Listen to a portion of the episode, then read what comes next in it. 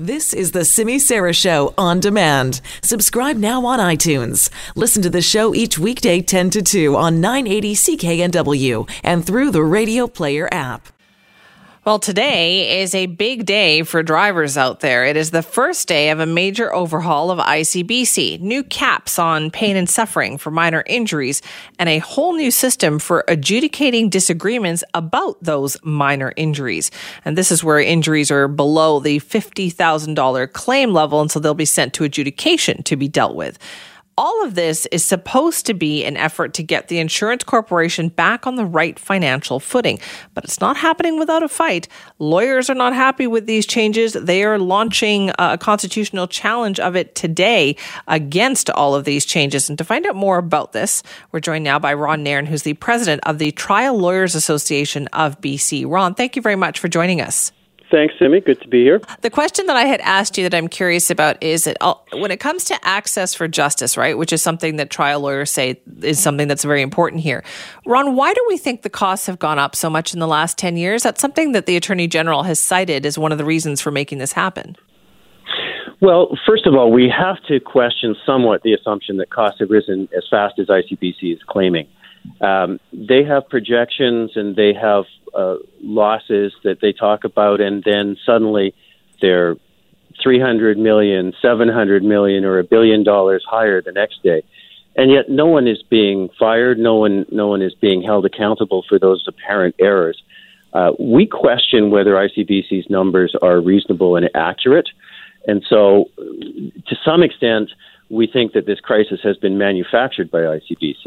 Um, we do recognize that there are uh, vastly increased numbers of accidents out on the road that have grown far faster than the number of vehicles, and that in itself is a reason for a financial crunch. But the answer isn't to take resources away from people who have been injured through the negligence of others, it's to get the accident rate down.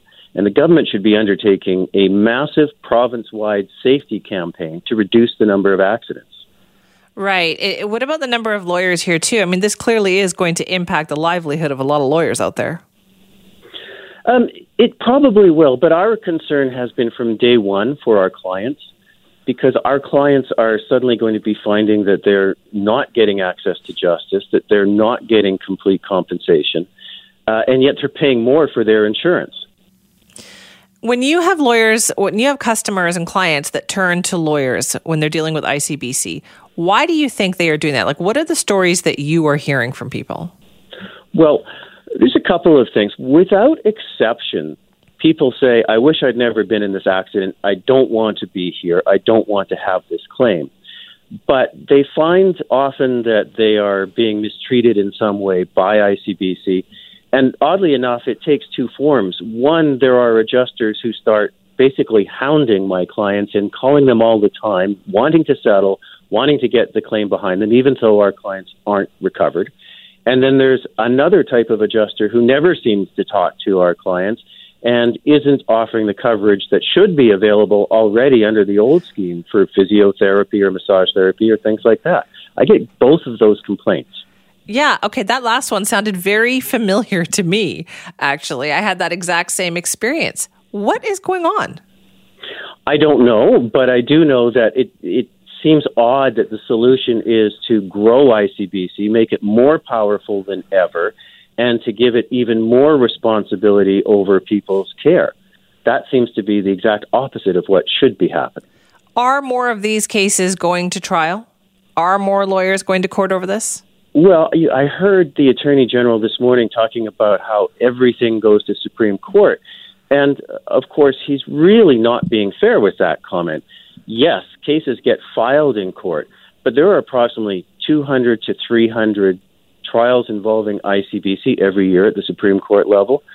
That's all. All of the other cases are resolved through negotiations. So while there's plenty of room for improvement, and we think ICBC um, could do a number of things to improve the way they negotiate in order to get fairer settlements faster, Nonetheless, it does work to the extent that we don't have these trials. They're just very rare. How long do you anticipate this uh, court challenge to take? Like, you're not going to be able to obviously stop these changes from taking effect. No, we're not. Um, the changes are going to be in effect, and people are going to start suffering the effects of these changes right away. So when someone gets injured today, they're going to go and talk to ICBC, who's going to start telling them that they have minor injuries and that they're only entitled to a maximum compensation of $5,500, and that if they don't like it, they can go to the CRT. Um, so people are going to be affected by this right away. We will bring the, the challenge on and we will move it through the court system as quickly as we can.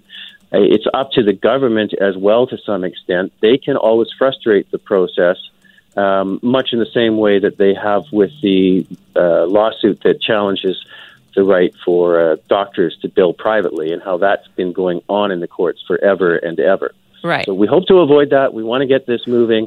We want to get a decision from the Supreme Court level at least quickly so that both parties can then take stock and consider where to go next. But to be fair though, Ron, that $5500, that's on top of having your treatment paid for right? Because the key here is to get people treatment. A lot of, and I've seen this happen. People, you know, they think ka-ching, they're going to make money off of this, but it takes a lot of effort to get better, and some people aren't willing to do that.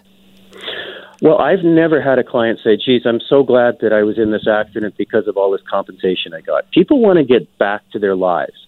Um, people are frustrated because ICBC doesn't help them do that.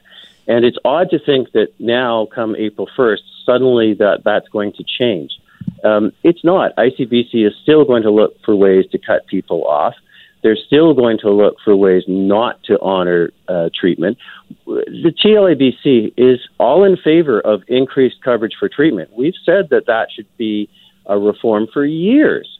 And the two things are not mutually exclusive. In other words, you can have increased coverage for treatment and still the traditional system for compensation for people at the end of the day. There's no inherent contradiction there. Let's get people better quicker that will bring down compensation levels appropriately. But let's have a judge decide what is appropriate. All right. Well, thank you very much for your time on this, Ron. Thank you, Simi. Appreciate that. That's Ron Nairn, the president of the Trial Lawyers Association of BC.